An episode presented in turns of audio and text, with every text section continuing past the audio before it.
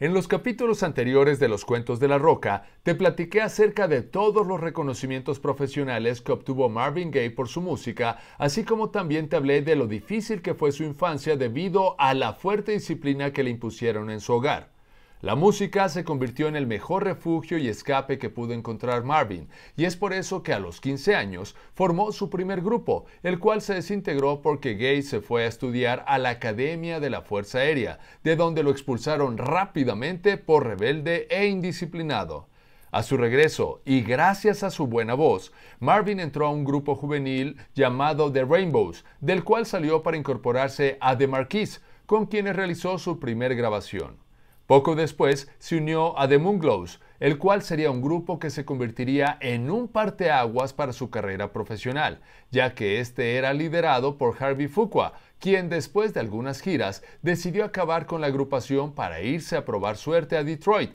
lugar al que Marvin también lo acompañó.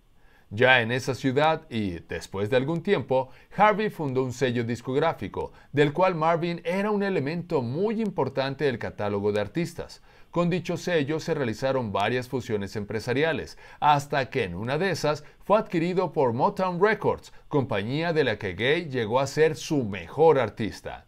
Marvin padre nunca estuvo de acuerdo en que su hijo se dedicara profesionalmente a la música, y esto se debía a que tenía grandes prejuicios con respecto a lo que se vivía en el ambiente musical ya que desde su perspectiva, en ese ámbito su hijo iba a estar rodeado de drogas, sexo y alcohol, lo cual sería la perdición para el joven gay. Y lamentablemente, en eso sí tuvo razón. Pero de eso seguiremos platicando en el siguiente capítulo de Los Cuentos de la Roca.